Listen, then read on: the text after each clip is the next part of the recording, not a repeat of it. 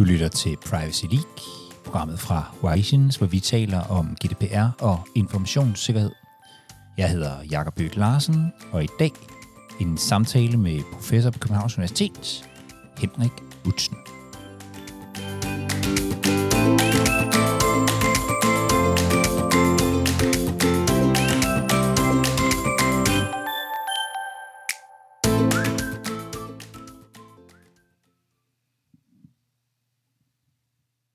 Og i dag er jeg kommet øh, ud af huset. Vi sidder nemlig på øh, campus på juridisk fakultet i øh, København, fordi jeg har øh, været så heldig at øh, få lov til at komme ud til dig, Henrik Utzen, professor på Københavns Universitet. Ja, velkommen til, Jacob. Tak for det.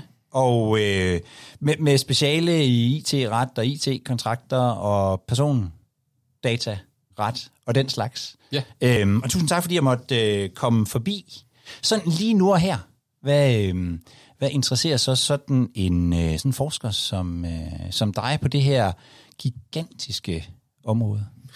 Ja, men altså, der er jo mange ting, der interesserer mig. Og flere, jeg næsten kan nå at kigge på jo. Men øh, som du selv siger, jeg arbejder en del med både databeskyttelse og med IT-kontrakter. Det er sådan mine to hovedarbejdsområder. Øhm, og der er mange ting, der interesserer mig på de områder. Hvis man skulle sige på, på databeskyttelsesområdet GDPR, så er det klart, at alt det, der sker i øjeblikket i forhold til både tredjelandsoverførsler, men også de udviklinger, vi øvrigt ser, hvordan forordningen begynder at, udvikle sig og udfolde sig øh, på mange andre øh, områder, er ret interessant at følge. Mm-hmm. Ja.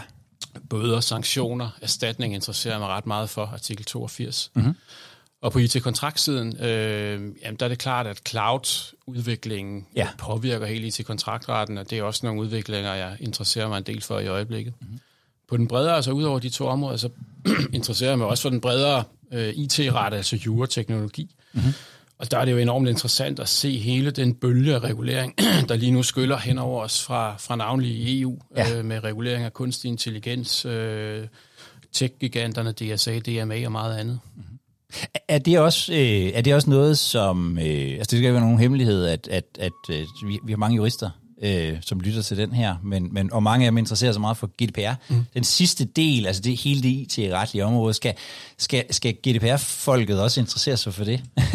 ja, ja øh, d- desværre kunne man måske sige, for der er jo nok at interessere sig for, når man arbejder med databeskyttelse. Ja, tak. ikke kun jura, men mm. sikkerhed, compliance, og, øh, som jo gør det ekstremt komplekst. Men Ja i den relation kan man måske sige desværre, man vil, øh, så bliver man nok også nødt til at interessere sig for nogle af de andre retsakter, som enten er her eller er på vej. Det gælder jo både regulering på hele sikkerhedsområdet, vi får NIS 2-direktivet nu, men det gælder sådan set også nogle af de andre, altså for eksempel AI Act, altså forordningen forordning om kunstig intelligens, der er på vej, vil også have nogle grænseflader over mod databeskyttelsen. Og det der meget af det, det er jo en form for metatrend, at der er mange af de her områder, som ikke flyder sammen, men lapper ind over hinanden, ja. som reelt mm. gør det ekstremt komplekst at, øh, at arbejde med og rådgive i, fordi at, der er så mange områder, man på en eller anden måde skal have en berøring med.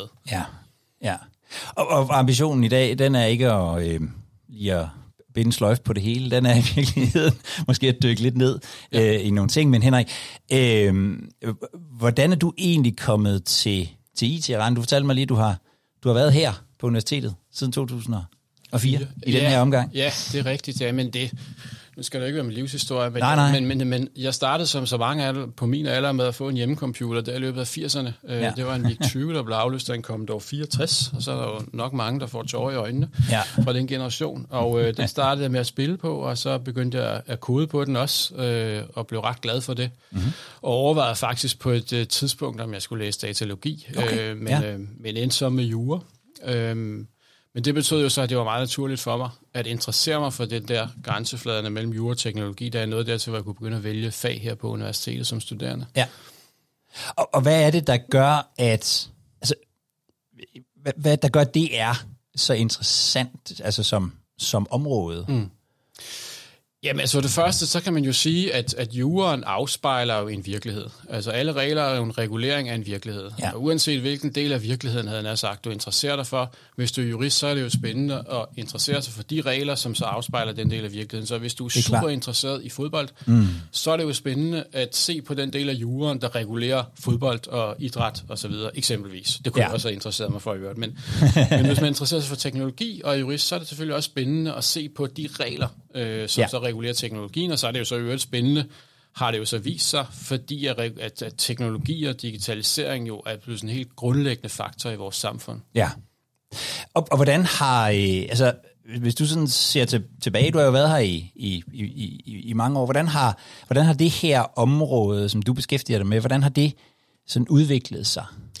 Jamen det er jo, jeg synes egentlig, det er en, en jeg så har tænkt over det den anden dag her, øh, fordi det har været en interessant udvikling, det er en interessant udvikling. Jeg, jeg synes, det, hvis man ser tilbage til, lad os sige, 80'erne og 90'erne, da jeg selv begyndte at arbejde med det, der, der var det jo et område, som var meget præget af, af jurister, som havde en teknologiinteresse. Ja. Øh, og det skyldes nok, at så mange spørgsmål var der heller ikke på det tidspunkt, Nej. der handlede om jura og teknologi. Selvfølgelig var det der, navnlig inden for immaterialretten. Mm, der var ja. også noget databeskyttelse, men det var ikke noget, der fyldte noget sådan for alvor. Nej.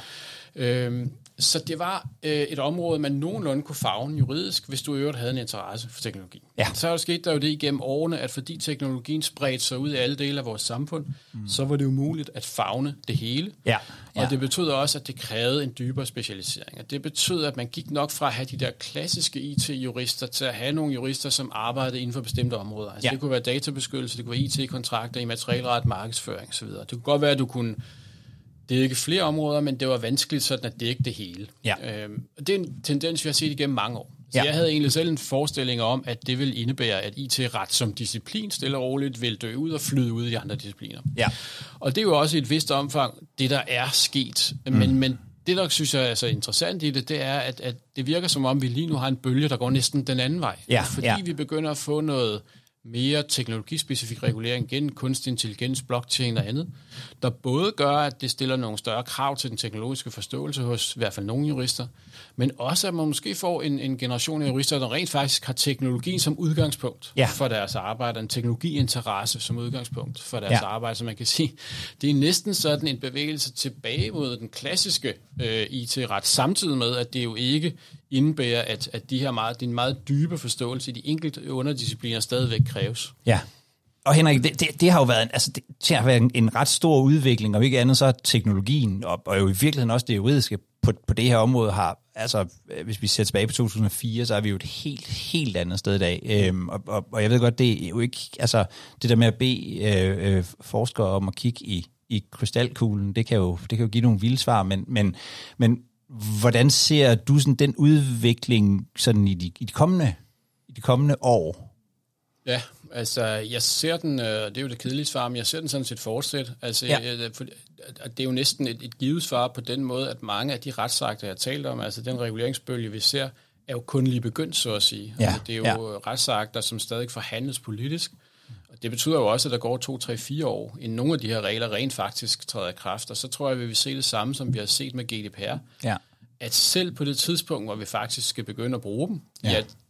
det er først der, vi så begynder at forstå helt præcis, hvad mm-hmm. de indebærer, og hvordan de skal fortolkes og bruges. Øh, Det vil sige, at de næste mange år i fremtiden, tror jeg, vi kommer til at arbejde med den dybere forståelse af de regelsæt, som først lige nu er ved at blive etableret, Ja. og som jo, som vi, som jeg snakkede om før, spiller sammen med de regelsæt, vi allerede har i dag. Øh, Og og der kommer jo også en kompleksitet ind i det, Det er klart. samspil der. Så det tror jeg vil være noget af det, vi kommer til at opleve øh, i de kommende år. Dels den del af det, altså det vil sige meget mere fokus på det regulatoriske.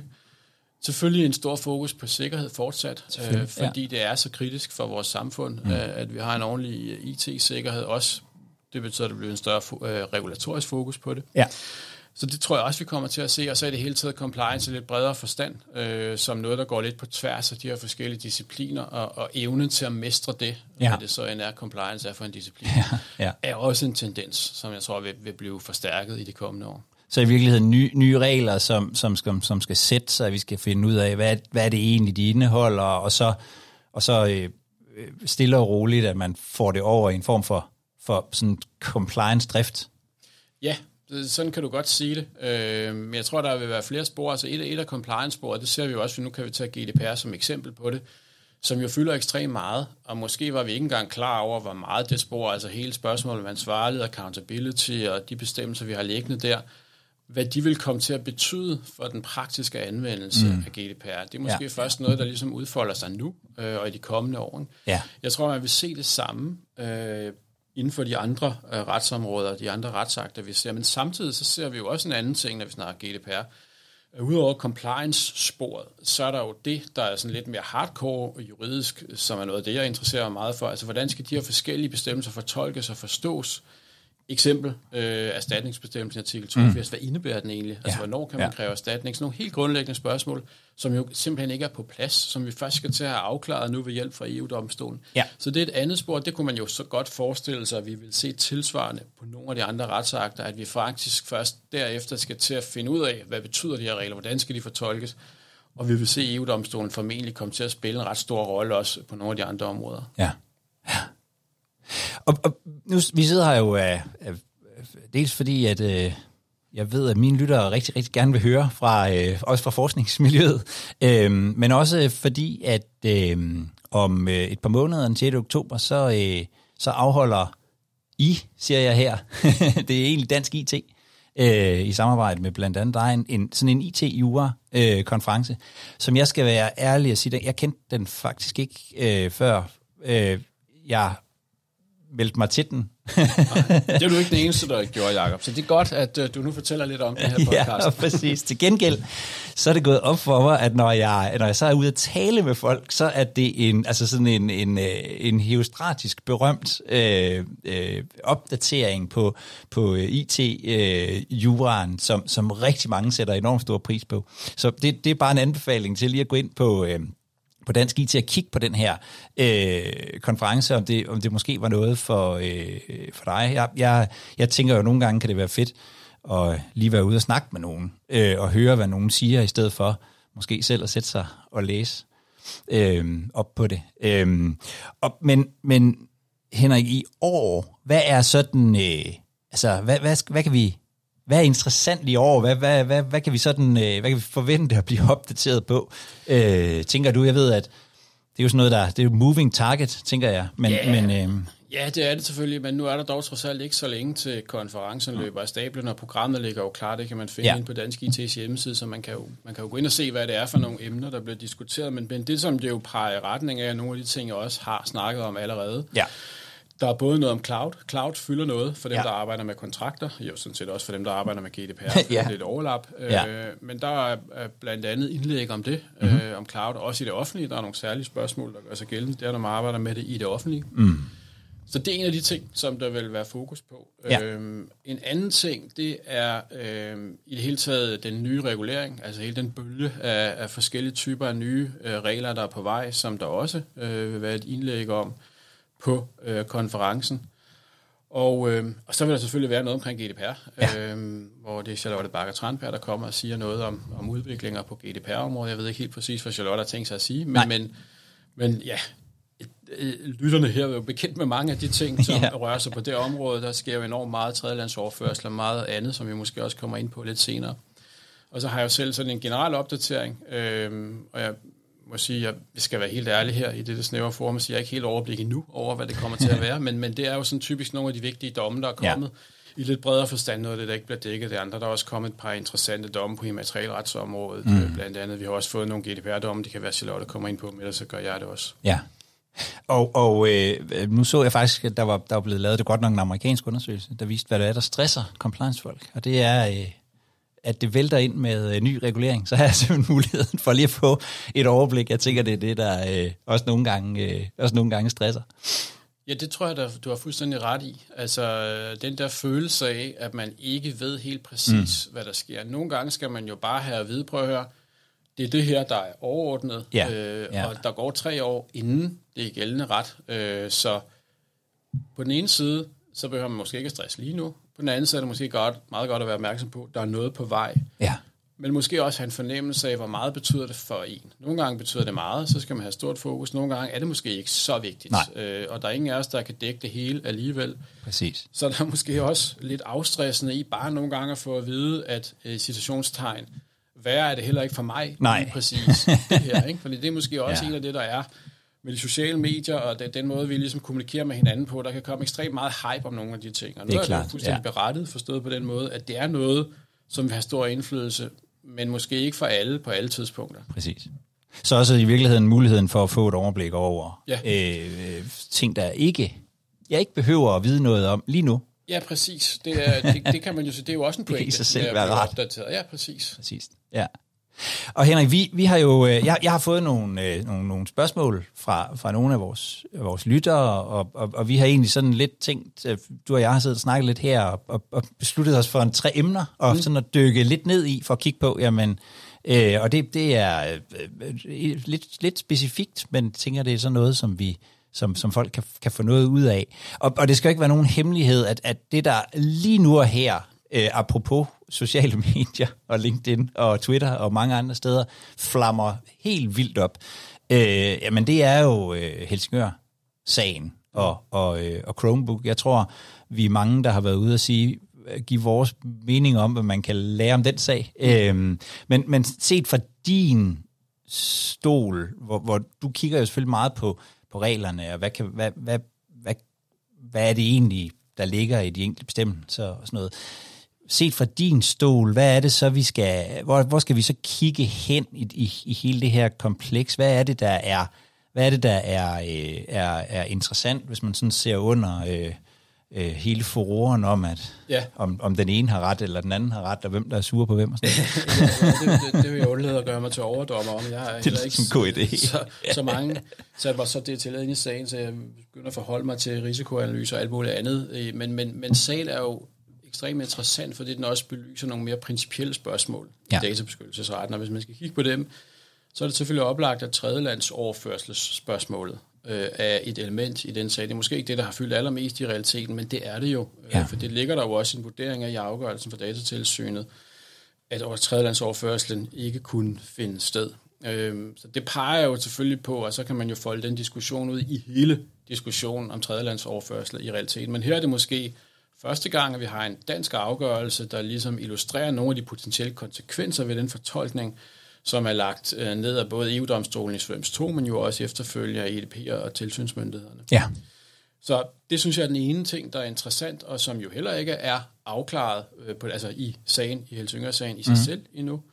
Og det andet er selvfølgelig hele spørgsmålet om, øh, hvilken form for kontrol kan man forvente og kræve, hvilken form for risikoanalyser kan man forvente og kræve, at øh, de dataansvarlige foretager, og hvilken form for kontrol med deres databehandlere kan man forvente, at ja. de foretager. Ja. Det synes jeg også, sagen belyser nogle af de virkelig komplekse spørgsmål, der ligger i det. Og, og, og med det mener jeg, at, at vi har at gøre med en, en databehandler Google her, og en, en tjeneste, som jo er ekstremt kompleks at forstå og sætte sig ind i, men som jo samtidig er en tjeneste, som er øh, ekstremt udbredt. Ja. Øh, og, og det rejser jo også nogle Udover de helt konkrete spørgsmål, den konkrete øh, risikovurdering, øh, konsekvensanalyse, så rejser det jo også nogle mere principielle spørgsmål, synes mm. jeg, om øh, hvad er det, vi, vi kan og skal forlange af, af de dataansvarlige, og, og hvad er det for en opgave, ikke kun for de enkelte dataansvarlige, men realiteten jo også som samfund, vi har foran os øh, i en balance mellem på den ene side nogle tjenester og ydelser, som rigtig mange gerne vil bruge, og på den anden side at sikre øh, databeskyttelsen. Ja. Der, der, var en, øh, der var en DPO, som, øh, som skrev til mig, lige præcis om, om det der sagde, men som, som han læste afgørelsen, så, så, øh, så, så skulle man i virkeligheden gå til sine øh, leverandører med endnu mere mistillid, end han havde forestillet sig øh, i forvejen. Ja. Øh, jeg ved ikke nødvendigvis, om man kan udlægge afgørelsen på den måde. Nej. Øh, nu ved jeg selvfølgelig heller ikke, hvilken grad af mistillid han havde forestillet sig i forvejen, men øh, jeg ved ikke, om man nødvendigvis kan udlægge afgørelsen sådan, at det er et udtryk for mistillid til en databehandler eller til Google. Det, det, det mener jeg sådan set ikke, man Nej. som sådan kan udlægge den som. Altså, der er nogle andre ting i den, øh, mm. øh, uden at blive alt for konkret, men, men der er jo det her med, at Helsingør Kommune har fået skrevet, at, at de mener, at der er en risiko for, at Google ikke vil overholde den kontrakt, der er indgået. Ja. Øhm, og det er selvfølgelig et særskilt element i lige præcis den her sag. Det er klart. Og så er der et andet element, som jeg forstår det, som jeg har fået det beskrevet, at, at der foreligger også en, øh, en risiko-konsekvensanalyse på det her tilsvarende system, som Google udbyder til skoler, undervisnings- øh, øh, uddannelsesinstitutioner i Holland, som er ret omfattende, som mm. til synligheden åbenbart har identificeret nogle risici, som man ikke har identificeret i, i Helsingør. Ja. Øhm, og det, som jeg forstår, der er noget af det, som datatilsynet så også ligesom har øh, fokuseret på, eller i hvert fald inddraget i deres øh, vurdering. Ja. Og det er så noget, som jeg synes jo egentlig rejser en, en mere principiel øh, diskussion. Mm. Øh, ikke så meget den her sag, men at sige, er det i realiteten, øh, eller bør det være den enkelte dataansvarlige, er det mest hensigtsmæssigt, at den enkelte dataansvarlige, der skal sidde og vurdere Googles store løsninger, eksempelvis. Ja. Ja. Fordi hvis standardløsningen er den samme, mm. Er det så ikke også ud fra en samfundsbetragtning mere hensigtsmæssigt, at det måske er på et højere plan, man ja. vurderer nogle ja. af de løsninger. Ja. Og så kan det klart, at den konkrete anvendelse af dem, ja. det må jo være den enkelte dataansvarlige, der så derfra tager den. Ja. Øhm, det, det er en af de ting, som jeg synes, sagen illustrerer, for under, jeg understreger, at den illustrerer det. det er jo, sådan er reglerne lige nu, så det er jo ikke fordi, altså, det er bare reglerne, som de er. Ja. Men jeg synes måske, at den her sag, som så mange andre er med til, at potentielt rejse en diskussion af, om der er nogle ting, som kunne gøres anderledes. Ja, altså lidt, lidt i den boldgade, som, som jeg også har set øh, øh, Helsingør argumentere for, at, at det her for, det er for stort for os. kunne man, kunne ja. man forestille sig, ja. at nogen andre ja. gjorde noget her, ja. når nu der er 40 kommuner, der formentlig bruger løsningen ja. nogenlunde ens? Ja, altså ja. Det, er jo, det er jo et synspunkt, man sagtens kan forstå, synes ja. jeg. Det er ikke det samme som, at reglerne ikke er, som de er, som datatilsynet siger, de er, Nej. som de, de er i dag. Ja. Men hele tanken om, altså om man kunne godt løfte det højere op. En ting er, hvor mange kommuner i Danmark, der bruger det her, men, men det her, og igen, hvis der er lavet en risikoanalyse i Holland, altså ja.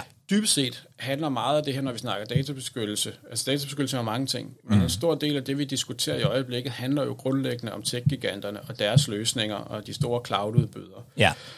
Og der kan man jo godt spørge sig selv, om, om forordningen, som den er skruet sammen, er skruet rigtigt sammen mm. på, på en række forskellige parametre. Ja. Så er det for eksempel også hensigtsmæssigt, at det er det enkelte nationale datatilsyn, i praksis det irske, der skal sidde og kigge på de her sager. Ikke? Ja. Havde det været mere hensigtsmæssigt, der var en europæisk tilsynsmyndighed for noget, der er så stort som de her tech-giganter, eksempelvis, og tilsvarende, når ja. vi nu skal vurdere nogle af deres løsninger i nogle risikovurderinger. Og for så vidt tilsvarende, det handler så ikke så meget om dem, men vurdering af lovgivning i tredje land. Ja. Altså, er, ja. er det den rigtige løsning, at de enkelte dataansvarlige selv skal sidde og foretage den vurdering? Det er det nok ikke. Nej. Så der er jo nogle ting, og der synes jeg bare, at Helsingør-sagen er en af de sager, der illustrerer nogle ja. af de udfordringer, der mm. er i dag. Ja. Lad os vende os øh, væk fra, fra, fra Helsingør Kommune til et andet emne, som, øh, som en af vores lyttere i virkeligheden bragte op, øh, nemlig øh, øh, hele sådan straf spørgsmålet, når det kommer til, øh, når det kommer til til GDPR. Jeg tror, jeg tror, der er mange, i, i hvert fald i det miljø, som, som jeg kommer i, som, som, har, øh, som har haft sådan en vis øh, skuffelse, kunne man måske i virkeligheden godt sige, i forhold til det her med, hvor høje bøderne er blevet, og, og, øh, og, og, og måske også, hvor ofte de udstedes, og, og, og sådan noget. Mm. Øhm, så det, det kunne jeg faktisk også godt tænke mig, det blev sådan et lidt overordnet spørgsmål, så kan du selv bestemme vinklen på det, og, og høre dig til, altså hvad, hvad, øh, hvad, hvad, hvad, tænker du om hele det her? Hvordan, hvordan, hvordan ser det ud for dig?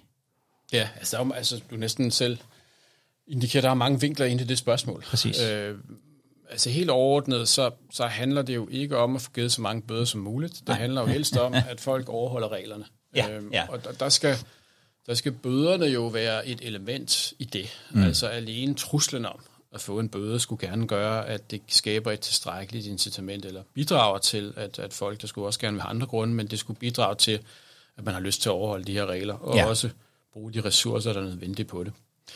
Og det er selvfølgelig spørgsmålet, øh, om det virker godt nok med det niveau, der er nu. Det, det, det må jeg tilstå, det ved jeg ikke. Altså, jeg har ikke, har ikke set nogen undersøgelser af det spørgsmål. Mm. Øhm, men jeg synes ikke, at man nødvendigvis kan slutte fra, at der ikke er udstedt så mange bøder eller så høje bøder, som mange havde forventet til, at det så er en fiasko. Øhm, fordi så længe, at, at bare bøderisikoen er der, og den øh, gør, at, at der er et fokus på det her, så synes jeg egentlig, at, at det instrument opfylder sit formål. Ja. Øhm, og det er så spørgsmålet, om det gør det. Og det kan man måske kigge ind i efterhånden. Mm. Øhm, det er klart, hvis, hvis man får de der meldinger, øh, jeg har også hørt det fra nogen, du har sikkert også hørt det fra, fra nogen også DPO og sige, at der begynder at være en sådan mindre fokus på det ude af organisationer, fordi man har den opfattelse, at der er måske reelt ikke nogen risiko for at få en bøde alligevel. Så, så virker det selvfølgelig ikke øh, efter hensigten. Nej, den der tanke om, at det faktisk er, er billigere at lade være ja. at tage bøden, altså, så jeg ved godt, det er nok ikke helt sådan, man, man tænker det, men, men, men det der sådan ligger nedenunder. Ja, hvis det er det tilfældet, så kan man sige, at så, så virker det i hvert fald ikke øh, optimalt. Nej. Øh, men som sagt, om det er tilfældet, skal jeg ikke kunne sige. Jeg synes ikke, det nødvendigvis behøver et succeskriterie, at vi har mange og, og store bøder. Nej. Øhm, det er den ene ting. Øh, den anden ting er, at, at det er jo endnu et eksempel på et område, som ikke har sat sig endnu, Ja. øh, når vi snakker GDPR. Fordi det er jo rigtigt, at man, hvis man kigger til andre lande, så er der udstedt flere bøder og større bøder, end vi har set i Danmark. Altså, Ja. Kritikken går meget på den danske praksis. Øh, Ja. og, og det er også rigtigt, at det har man set. Øhm, men jeg tror også, det er værd at være opmærksom på, at den praksis, vi har set fra andre lande, som jo i parentes bemærket et stykke hen ad vejen skyldes, at øh, vi jo ikke i Danmark har, altså Datatilsynet har ikke mulighed for at udstede administrative bøder, som man har i andre lande. Øh, Det er selvfølgelig en del af forklaringen, måske ikke hele forklaringen. Nej. Øhm, men den praksis, vi ser fra andre lande, den mangler også at sætte sig, så at sige. Fordi i sidste ende er det øh, domstolene, der kommer til at afgøre Ja. bødeniveauerne. Og det Ja. vil det også være i de andre lande. Og der er jo masser af de sager, som er indbragt for domstolene. For navnlig, når vi kommer op i den høje ende, så kan man jo ikke forvente, at det dataansvarlige uden videre bare vil acceptere bøderne. Heller ikke i en situation, hvor vi endnu ikke er fuldstændig klar på, hvad er det rigtige niveau. Så jeg synes, det er lidt for tidligt endnu at sige, også at de danske bøder er for små sammenlignet ja. med andre lande. Så kan man altid have sin egen opfattelse af, hvad de bør være. Jeg synes egentlig, de er sådan relativt store, når vi sammenligner med, hvad man øvrigt får bøder i det her land for alle mulige andre Ja, ting. mulige andre, ja. Men øh, om, om, om, de, om de kommer til at blive højere med at se det nu, der tror jeg, vi må vente og se. Ja. Øhm, og i sidste ende bliver det som sagt domstolen, og der, der tror jeg måske, det er værd at bemærke, at domstol og dommere, de sidder jo ikke kun med GDPR. De Nej. sidder jo og udsteder bøder på alle mulige områder, og vil formentlig have et ønske om, at der trods alt er en vis konsistent imellem bødeniveauerne på det her område, og bødeniveauerne på alle mulige andre områder. Ja. Og det kan godt påvirke, tror jeg, bødestørrelserne på en anden måde, end når en tilsynsmyndighed sidder og fastsætter størrelsen. Men det må vi vente og se. Ja. Det, det må tiden vise. Ja, for, for, for, for domstolen har øh, kan man sige, bredere, et bredere område at se på, hvor, hvor, hvor datatilsynet måske sammenli- sammenligner med sig selv. Ja, Eller i hvert fald med et lidt snævere, et snævere område. Ja, det ja, danske ja. datatilsyn er jo netop ikke kendt for, for de der meget høje Nej, bødeniveauer, nej. men nogle af de andre tilsynsmyndigheder har jo, at man kan sige, forordningen lægger jo også op til det, så det er jo ikke, fordi det er helt skævt, når man ser i hvert fald bøderammerne. Ja. Øhm, men som sagt, ja, domstolene øh, skal ind over det her i sidste ende. Vi har jo for Danmark har vi et eksempel, altså ikke lidt, men, men en afart af det her, hvor Ja. den såkaldte umbrella-sag, det var så ikke bøder, det var godtgørelse, men tankegang er den samme, Ja. hvor, hvor højesteret mm. sagde, man kan ikke blive ved med at få godtgørelse for de krænkelser, der bliver ved med at ske, når de her sexvideoer bliver delt. Mm. Fordi til sidst har man fået en godtgørelse, der er så meget højere, end man vil få for voldtægt, og alle mulige andre Ja, ja. Øh, typer af, af krænkelser, hvor man får godtgørelse. Det kan man være enig eller uenig i, om det er en eller flere krænkelser. Nu har Folketinget så lavet en ny regel om det, men det illustrerer jo bare også den måde, en domstol kommer til at tænke på, tror jeg også på det her område, når vi snakker bøder på, Ja. GDPR.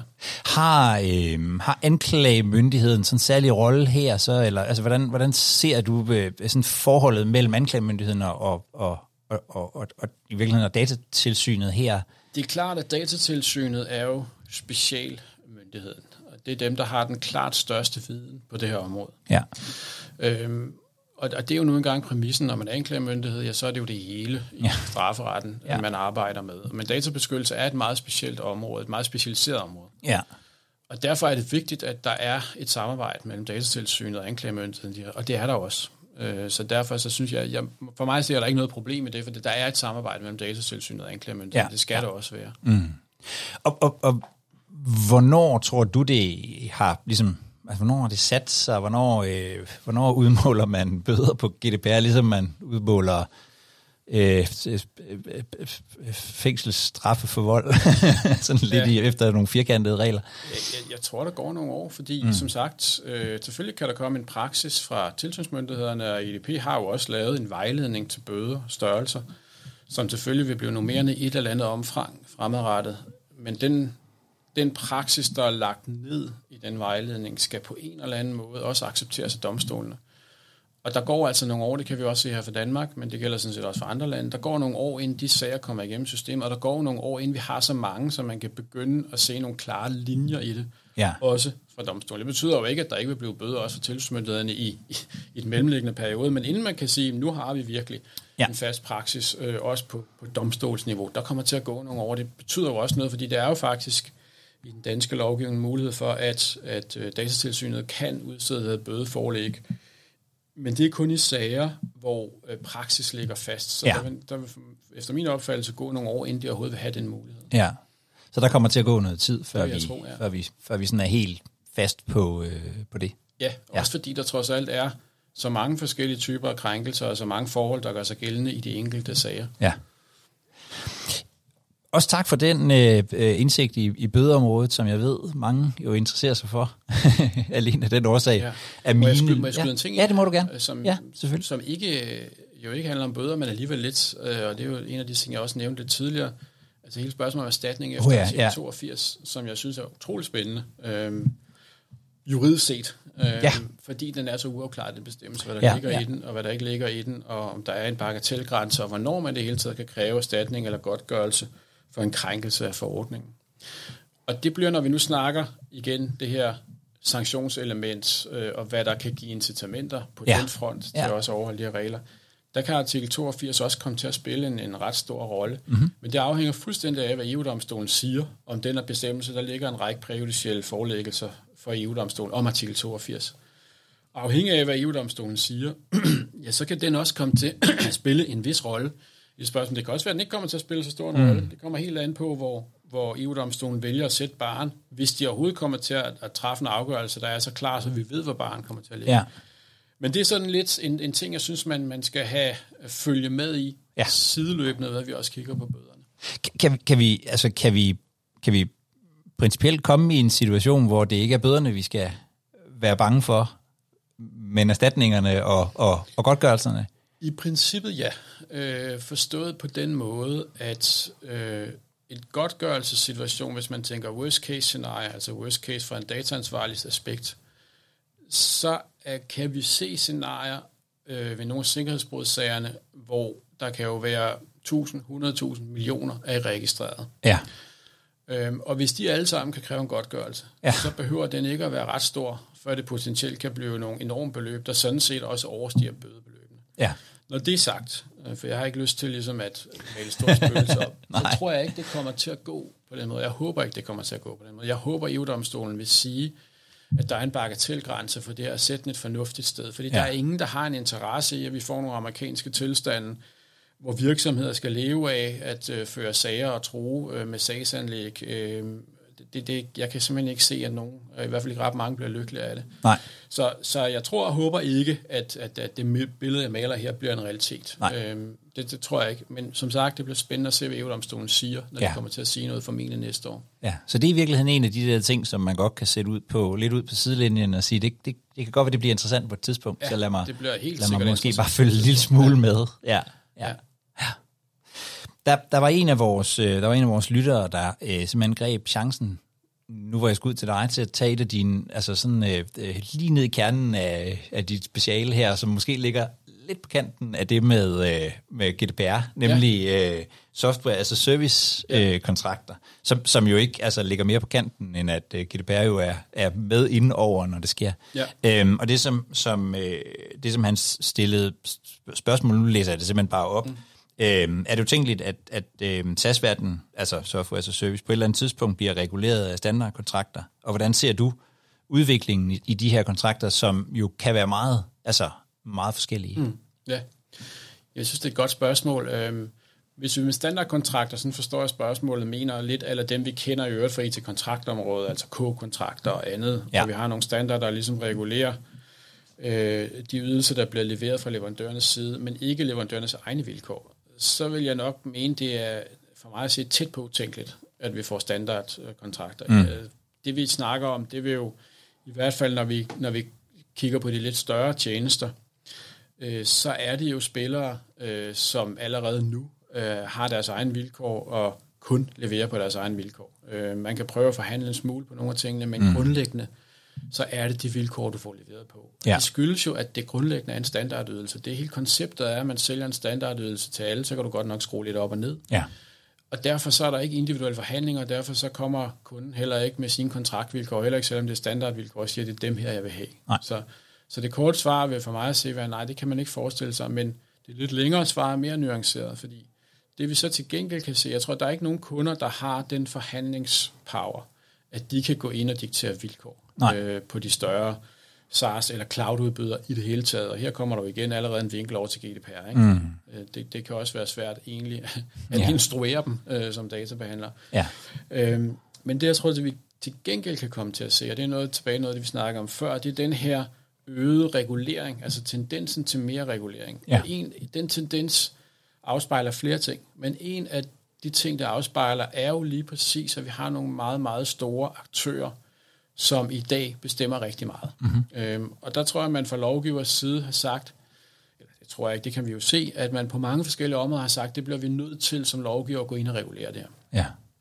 Og der synes jeg, man kan begynde at se de første tegn på, at det faktisk også sker på det her område. Det er mm-hmm. klart, at vi har uh, Digital Services, Digital Market Act, det er nogle andre. Regelsæt handler om nogle lidt andre ting, men selv på det her, altså ja. i, i princippet kommersielle kontrakter mellem to parter, mm. Begynder vi at se regulering. I, I det udkast, der er til det, der hedder Data Act, der er faktisk en bestemmelse eller et par stykker, som regulerer exit-mulighederne for cloud altså for at skifte en cloud-udbyder. Ja. Øhm, så det er jo et eksempel på, at du faktisk går ind præceptivt og siger, hvad en, øh, en vilkår skal være i øh, en cloud, også selvom det er cloududbydernes egne vilkår, det handler om. Og, og jeg tror faktisk også, at kommissionen, som jeg husker det, der har varslet, at man vil komme med ja, en eller anden form for standardvilkår, men altså, det bliver jo ikke bindende. Øhm, og det der siger jeg, jeg tror ikke, man får dem til at acceptere. Men der er et pres, et regulatorisk pres den vej, som jeg tror kommer til at betyde et eller andet på samme måde, som vi jo reelt ser det nu med, med GDPR og tredjelandsoverførsel osv. Ja. Tænker du også, at altså, øhm, under, oh, da vi snakkede om Helsingør Kommune, der, der talte du om, du jo om det her med, at, at, at det kan faktisk være svært at være den enkelte, øh, Mm. øh, hvad hedder det, øh, den, den der modtager øh, øh, den her serviceydelse. Tror du, tror du, vi kommer til at se mere sådan på, på, øh, altså på, på, på brugersiden, at, at man simpelthen samler sig og og, og, og for eksempel på GDPR-området laver de her konsekvensvurderinger, øh, eller øh, altså i forhold til, til de her forhandlinger, som, som jo kan være svære med Google og Microsoft, og, og hvad de ellers sidder meget store udbydere.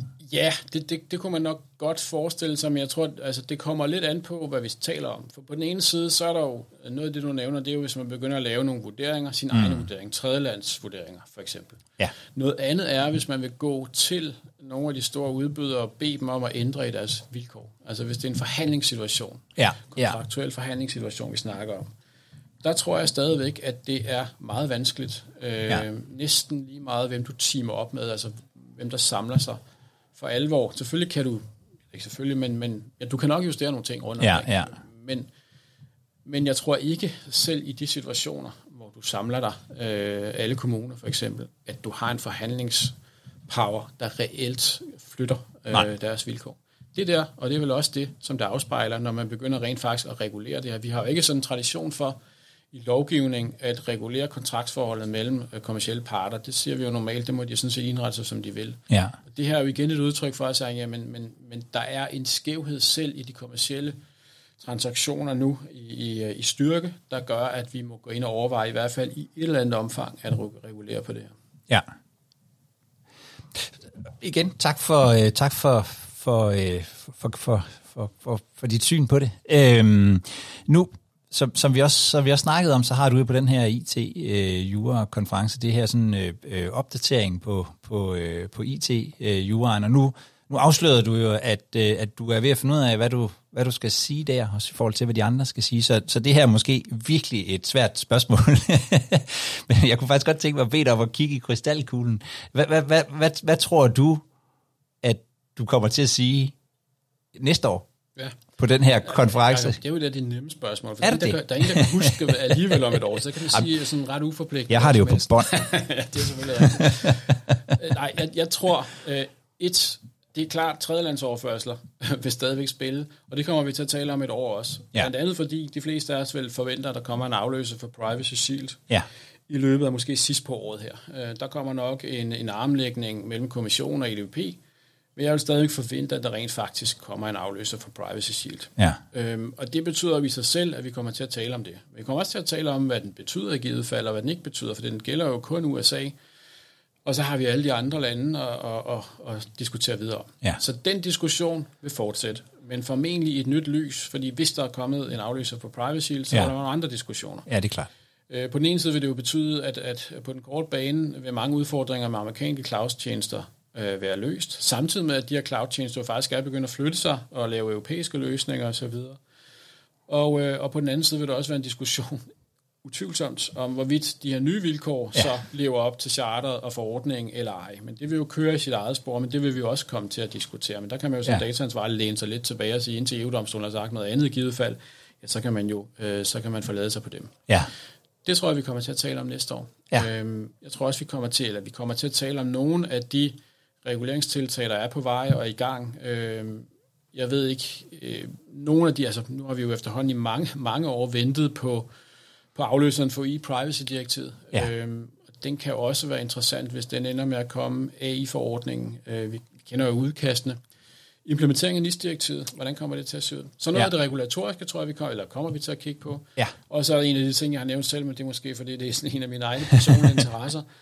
Erstatning artikel 82, jeg tror, at EU-domstolen vil nå at sige noget i løbet af det næste år, og det ja. bliver altså rigtig, rigtig interessant, hvad de ja. kommer til at sige det også. Ja. Og så er der i øvrigt, jeg tror, der er 20 præjudicielle forelæg. Der er rigtig mange interessante spørgsmål, som EU-domstolen kommer til at forholde sig til i forhold til GDPR i løbet af det næste års tid.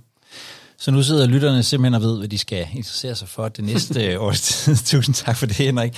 Øh, jeg læste jo, øh, jeg læste jo jura øh, dengang, man gik på Københavns Universitet inde i Studiestræde og Vestergade, så jeg har aldrig set det her institut, hvor vi, hvor vi sidder i dag. Så tusind tak for at invitere mig herud, Henrik. Jamen, det var en fornøjelse, Jacob. Du er velkommen. Jeg øh, håber, jeg må komme igen, når, øh, når der kommer ny regulering, som kunne være spændende for vores lyttere at høre dit, øh, dit syn på. Du skal være meget velkommen. Tak for det. Ja, tak lige måde. Du har lyttet til Privacy League, programmet fra Wired Relations, hvor vi taler om GDPR-informationssikkerhed. Og hvis du vil høre mere fra os, ja, så vil jeg anbefale dig at trykke på abonner i den podcast-app, du bruger. Så vil der komme noget i dit feed et par gange om ugen. Vi tales ved.